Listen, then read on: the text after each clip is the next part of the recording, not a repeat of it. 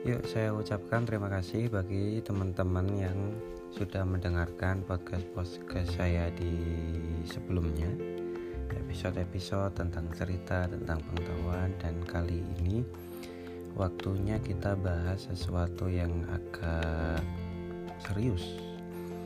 Karena ini menyangkut beberapa nasib teman-teman kita yang termasuk di antaranya yang merasa salah jurusan lah. Merasa capek di tengah jalan lah ketika sekolah atau kuliah. Kita akan bahas mengenai salah satu teori yang dikemukakan oleh Malcolm Gladwell yang disebut relative deprivation atau deprivasi relatif. Apa? Deprivasi relatif. Ah susah banget ya. Penjelasannya kayak gini. Jadi ini sederhana aja biar paham ya. Jadi misal ada seorang anak yang ketika sekolah itu dia sekolah di desanya ya katakanlah di desanya sekolah SD SMP gitu SMA di desanya terus yang dalam arti dia hanya menemui persaingan antar RT kan ruang lingkup uh, apa itu? Ruang lingkup sekolah kampus itu kan kita bisa melihat dari segi tingkatan kualitas juga tingkatan dari daerah itu sendiri. Misal kalau kita itu sekolah di desa maka kita bisa memastikan kalau teman kelas kita teman sekolah kita itu ya teman-teman dari tetangga atau dari beda RT doang. Tapi kalau kita sekolah di kecamatan ya kita akan ketemu dengan anak-anak dari desa sebelah. Kalau kita sekolah di kabupaten atau kota ya kita akan ketemu dengan antar kecamatan.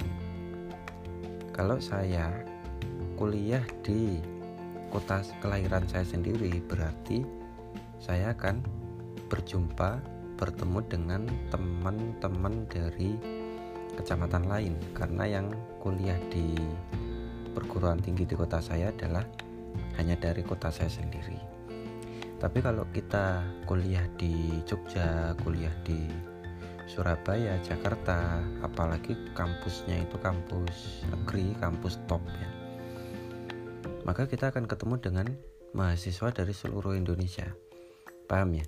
Jadi di sini ruang lingkup ini juga memiliki imbas, memiliki pengaruh. Tapi kali ini kita gak akan bahas tentang pengaruh, tapi bahas tentang penyebab kegagalan teman-teman terutama mahasiswa mengenai perkuliahannya atau semacam uh, life quarter krisis gitu ya. Apa? Nah, quarter life crisis kok kembali kembali gini ya? Ya gampangnya merasa salah jurusan merasa apa kayak gitu. Lah ini ada siswa saya contohkan. Siswa itu sekolah di desanya yang artinya dia itu mengalami persaingan di antar anak tetangganya sendiri atau RT sebelahnya sendiri yang artinya kualitas di sini juga kualitas standar lah anak desa gitu kan. Dia akhirnya menjadi juara kelas. Yang dalam hal ini Malcolm Gladwell menyebutkan sebagai ikan besar di kolam kecil. Nah, bisa dipahami ya. Jadi kamu pinter sendiri di sekolahmu. Akhirnya kamu menjadi orang terpintar berprestasi. Nah pada akhirnya kamu memilih untuk berkuliah belajar di kota besar. Katakanlah ya UGM lah kampus top gitu kan. Kamu akhirnya belajar tekun ingin masuk UGM dan akhirnya diterima entah di jalur apa pokoknya diterima. Dan akhirnya kamu menjadi mahasiswa sana.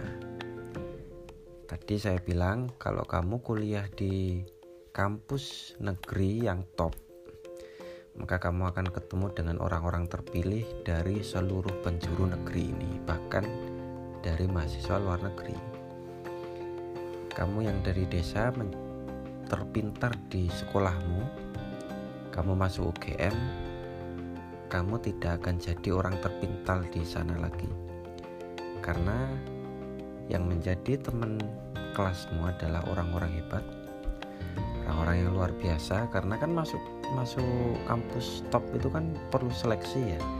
Kamu masuk di sana itu berarti kamu sudah termasuk orang yang terpilih dan yang menjadi teman bangku kamu teman perkuliahan kamu itu juga orang-orang yang terpilih juga. Mereka akan bisa jadi lebih hebat dari kamu. Dan yang dalam hal ini kamu bisa jadi menjadi orang apa mahasiswa yang biasa-biasa saja. Atau bahkan sangat mungkin kamu menjadi orang yang terbodoh di sana. Karena ya tadi yang kuliah di sana adalah orang-orang yang top nah, paham ya? tapi di sini paham jadi relatif deprivation ini adalah suatu penyebab kekeliruan mahasiswa yang asalnya dia itu paling pinter di sekolahnya dahulu masuk ke kampus top masuk ke ke sekolah unggulan yang di sana berisi orang-orang yang jauh lebih hebat. Akhirnya dia down. Ini perlu dicatat ya. Akhirnya dia itu down merasa gak bisa apa-apa merasa ilmunya selama ini itu belum apa-apa untuk bersaing. Akhirnya dia mengalami semacam tekanan, mengalami stres dan akhirnya dia gagal di sana. Sebenarnya kalau siswa berprestasi di sekolahnya dulu ini bisa mengimbangi bisa apa itu berusaha lebih keras, berusaha untuk mengejar maka gak ada masalah karena memang kan usaha kan gak pernah mengkhianati hasil kan. Tapi yang kita temukan ini adalah kebalikannya gitu loh. Orang itu kan terbiasa dengan pujiannya biasa dengan prestasi dipuji biasa di atas. Tapi ketika dunianya ini dibalik tiba-tiba dia itu menjadi orang yang terbodoh di sana. Biasanya orang seperti ini itu akan down. Karena mentalnya ini mental manja. Jadi ada anak orang kaya yang biasa dikasih duit jajan itu ratusan ribu makannya enak pakaiannya enak. Kok tiba-tiba dia ditaruh di sebuah lingkungan yang serba kekurangan? Katakanlah dia menjadi anak kos yang makannya itu mie instan doang. Ini akan menjadi pergolakan emosi yang luar biasa. Saya pikir di antara kalian pernah merasakan seperti ini. Biasa dimanja biasa dilus-elus biasa dipuji. Tetapi ketika duniamu terbalik kamu tiba-tiba dihantam dengan cacian hinaan dihantam dengan tugas yang kamu gak bisa menggarapnya dihantam dengan sesuatu yang luar biasa sakitnya kamu akan merasa tertekan. Inilah deprivasi relatif ini bekerja. Jadi ada anak biasa berprestasi karena memang lingkungannya itu di bawah standar dia di bawah kemampuannya dia akan menjadi orang yang luar biasa, orang yang paling hebat di sana. Nah, orang yang paling hebat ini kok tiba-tiba ditaruh di sebuah lingkungan yang berisi orang yang jauh lebih hebat, berisi orang-orang yang jauh lebih pro, lebih jauh hebat mentalnya, intelektualitasnya, lebih banyak pengalaman dari dia, maka biasanya orang ini itu akan merasa depresi merasa tertekan merasa duh kok ternyata saya selama ini nggak bisa apa-apa ya? Oh ternyata ilmu saya gak nggak seberapa ya? Oh ternyata saya ini bodoh sekali ya? Ternyata saya selama ini begini-begini. Pemikiran-pemikiran negatif ini pada akhirnya akan membuat dia itu semakin terjerumus ke dalam lubang pesimistis yang akan membuat dia itu justru akan tenggelam-tenggelam dan akhirnya gagal. Tapi juga kembali kepada pribadi. Kalau dia itu merasa terpacu, termotivasi, oh ternyata selama ini saya belajarnya kurang. Oh ternyata selama ini saya belum pernah bertemu dengan orang yang lebih hebat dari saya. Saya akan belajar lebih keras. Saya akan mengejar mereka. Saya harus menjadi yang terbaik. Kalau kamu memiliki pemikiran seperti ini, oke, okay, gak apa-apa. Kamu kuliah di kampus-kampus top. Kamu ber berusaha untuk mengejar mereka, menjadi yang terbaik di sana. Dan jika kamu berhasil, kamu akan menjadi yang terbaik di antara yang terbaik kamu akan menjadi pemenang di antara pemenang. Kamu akan menjadi juara di antara para juara. Tentu bagus ya dong. Tapi saya ingin uh, apa itu menekankan kepada kalian yang mentalnya ini belum bisa sampai di panggung seperti itu gitu loh. Ini masalah mental sebenarnya.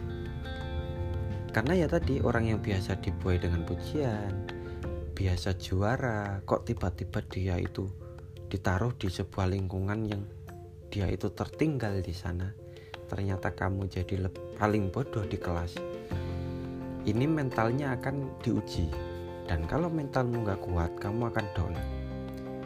Deprivasi relatif adalah penyebab kegagalan mahasiswa karena terlalu pede di awal merasa udah paling pinter padahal dia paling pinternya adalah di lingkungannya sendiri di lingkungan sempitnya.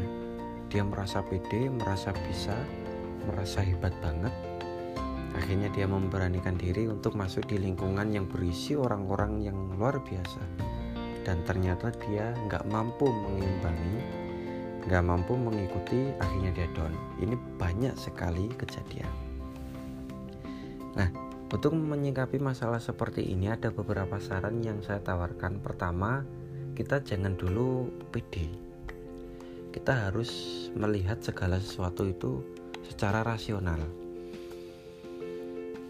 oke kita memiliki cita-cita yang tinggi. Kita ingin masuk ke kampus-kampus luar biasa di luar sana. Tapi kita harus menimbang mengukur diri kita sendiri terlebih dahulu. Kamu mampu nggak belajar 8 jam sehari? Kamu bisa gak memaksa dirimu untuk menghafal materi yang berat? Kamu mampu gak belajar tekun selama seminggu. Kamu mampu gak menerima hinaan cacian? Kamu mampu gak membaca buku sehari semalam? Ini harus kita tes terlebih dahulu dalam dirimu karena kita gak bisa. Apa sok-sok pede sok-sok bisa padahal kamu ternyata gak bisa. Banyak sekali teman-teman saya itu yang masuk PTN uh, eh, yang top-top itu ya kampus-kampus top-top itu kalau saya katakan ya dari usaha iya tapi lebih kepada uh, keberuntungan. Jadi dia itu ikut tes ya coba-coba tapi ternyata masuk dan akhirnya dia memutuskan untuk masuk di sana. Dan semester 1 semester 2 akhirnya dia stres. Karena apa ya? Karena dia sosokan itu tadi dia belum mengukur dirinya sendiri. Artinya apa? Oke okay lah kita itu pada akhirnya kita usaha ya. Tetapi kita mengukur diri sendiri dulu itu penting. Maksud saya begini kalau kamu itu gak bisa renang ya kamu jangan dulu masuk ke kolam yang sedalam 30 meter ya. Kamu akan tenggelam kan?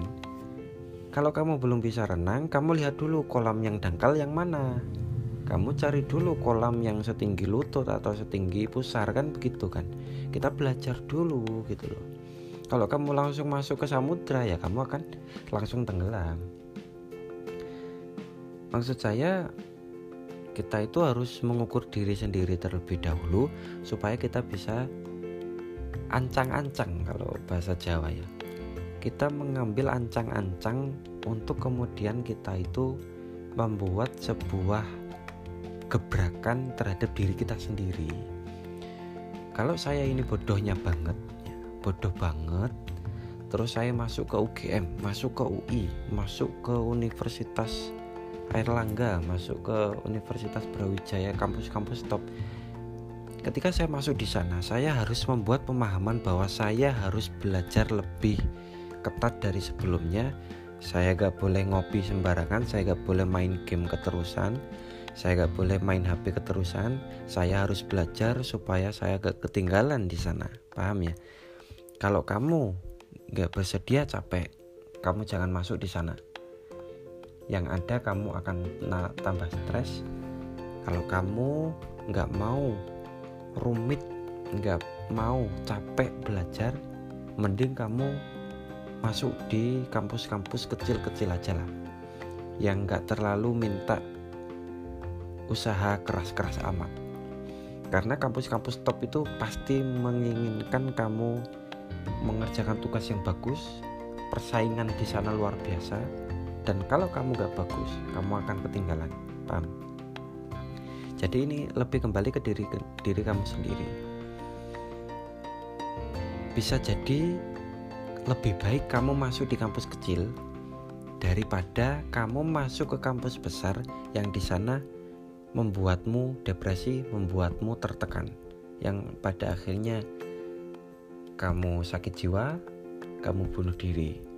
Daripada kamu bunuh diri, mending kamu masuk di kampus swasta, kampus kecil yang bisa kamu imbangi, kamu tetap bisa jadi yang paling terbaik di sana. Udah paling terbaik, wah ini kata saya ini kok, kok kacau ya. Intinya begitulah. Jadi kita ukur diri sendiri dulu. Yang kedua kita harus melihat lapangan tempat kita bertempur, itulah. Jadi kita harus harus paham kalau kampus top-top itu akan mengakibatkan kita itu butuh jam belajar yang lebih karena di sana adalah berisi mahasiswa-mahasiswa terpilih mahasiswa top kita harus juga top gitu kan kita harus berusaha lebih pemahaman ini juga kita harus tanamkan sebelum kamu memutuskan untuk kuliah di luar negeri apalagi kalau kamu mengincar kampus-kampus Harvard, Oxford, Cambridge, Al Azhar, apa lagi? Ya kampus-kampus di luar gitu kan. Otomatis ya kamu akan ketemu dengan mahasiswa-mahasiswa dari berbagai belahan dunia. Yang artinya kamu akan bertemu dengan mahasiswa yang terbaik dari masing-masing negara. Kalau kamu gak siap kalau kamu gak bersedia bersaing kalau kamu nggak punya mental untuk bertemu dengan mereka bersaing dengan mereka mending kamu jangan dulu kuliah di luar negeri tapi kalau kamu punya mental yang cukup mental yang kuat kamu punya tekad yang kuat kamu bersedia capek bersedia belajar bersedia membaca buku semalam suntuk? Oke nggak apa-apa berangkat. Bismillah. Ayo kita kejar impian besar kita kita wujudkan mimpi-mimpi kita kita kalahkan musuh-musuh kita yang luar biasa.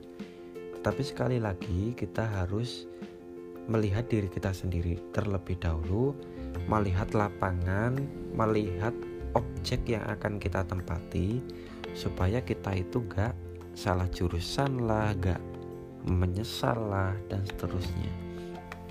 Kita hindari aja dulu penyesalan itu dengan kita apa lihat possibility kita sebelum masuk ke sana.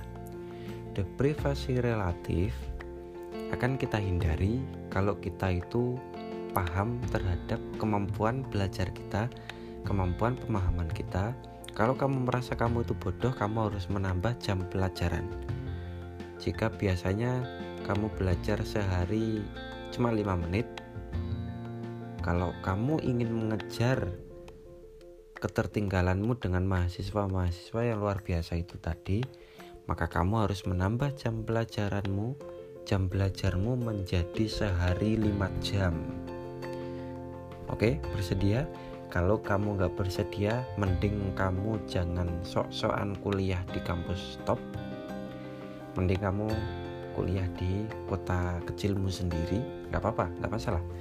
Karena daripada kamu stres itu tadi kamu bunuh diri kamu gila kamu depresi kan mending di kampus kampus ya kampus biasa aja gak masalah tetapi kalau kamu ngotot ingin belajar di kampus-kampus top bahkan di kampus luar negeri maka kamu harus benar-benar sadar bahwa kamu harus belajar lebih giat kamu harus membaca buku lebih banyak kamu harus menulis lebih banyak dari mahasiswa kebanyakan kamu harus siap kurang tidur kamu harus siap puyeng, siap stres karena pelajaran, siap mumet dengan pikiran-pikiran dari teori-teori yang sulit kamu pahami.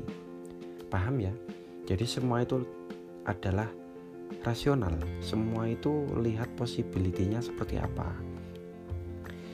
Saya menyarankan untuk sebelum kita masuk ke sekolah unggulan, masuk ke kampus top, kita lihat dulu diri sendiri kamu siap gak capek? Kamu siap gak begadang? Kamu siap gak untuk mengejar ketertinggalan?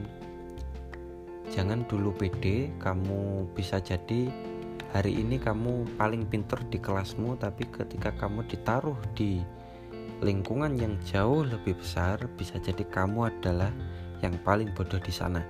Maka sekali lagi di atas langit masih ada langit Jangan dulu pede, jangan dulu merasa yang paling pintar, karena di luar sana banyak sekali orang yang jauh lebih pintar dari kita.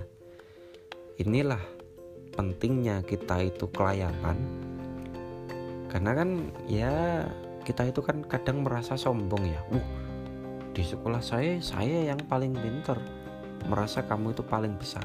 Tapi ternyata ketika dihadapkan dengan sekolah-sekolah lain, ternyata kamu gak seberapa dan inilah pentingnya kita supaya kita itu terhindar dari rasa sombong dan juga kita itu bisa lebih bersyukur terhadap apa yang sudah kita pelajari, apa yang Tuhan berikan kepada kita. Jadi demikian penjelasan mengenai relative deprivation supaya kita lebih paham tentang diri kita sendiri, supaya kita paham bahwa dunia luar sana adalah dunia yang bisa jadi bisa kita taklukkan bisa jadi juga juga belum waktunya kita masuk ke sana. Terima kasih sudah mendengarkan. Mohon maaf kalau belum memahamkan. Saya akan coba menjelaskan secara lebih sederhana di episode-episode selanjutnya. Kalau ada yang kurang paham, silakan ditanyakan. Kalau ada request, silakan disampaikan kepada saya via Instagram, via Twitter, dan seterusnya akan coba saya bahas di episode selanjutnya. Terima kasih, jangan lelah untuk terus belajar. Jangan lelah untuk menghapus kebodohan pada diri kita sendiri. Teruslah berusaha untuk mengenali dirimu sendiri demi dirimu dan juga demi orang yang kita sayangi. Terima kasih dan sampai jumpa kembali.